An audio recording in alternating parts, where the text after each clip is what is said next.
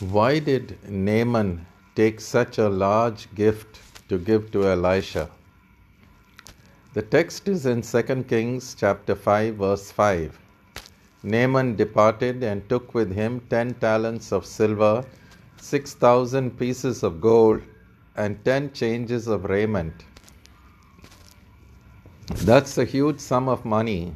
Some commentaries have stated that it was worth more than $1 million.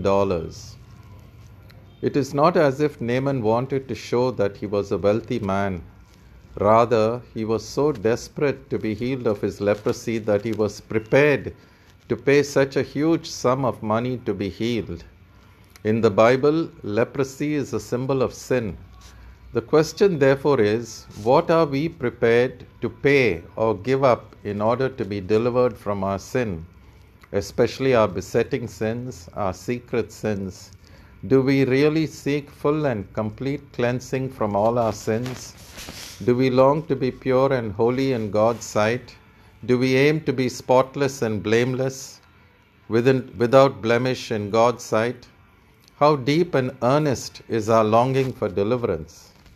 We take sin so lightly, casually, we are unable to realize that sin is an abomination in God's sight.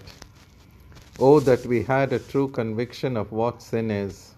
It is the work of the Holy Spirit to bring that conviction home to our hearts. John 16 8.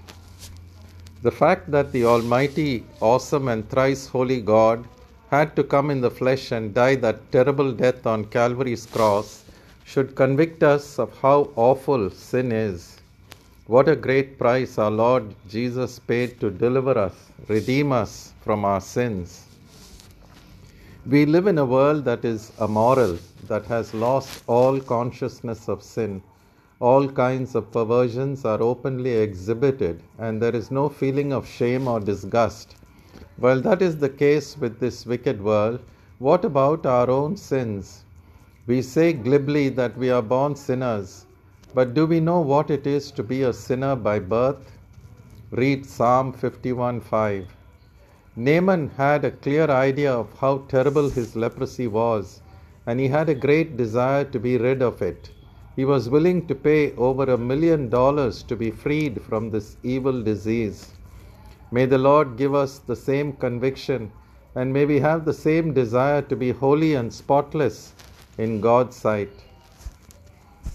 Note, I suppose you understand the story of Naaman clearly, not in the childish way that it is preached and taught.